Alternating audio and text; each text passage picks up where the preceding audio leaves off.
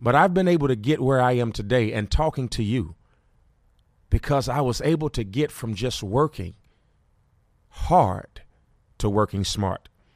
If you're going to achieve your dreams, your goals have to be smart.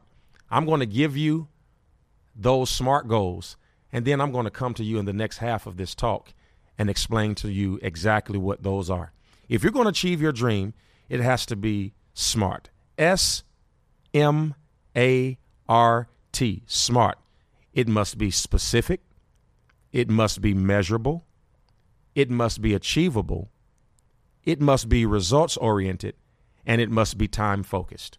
Again, SMART, S M A R T, specific, measurable, achievable, results oriented, and time focused.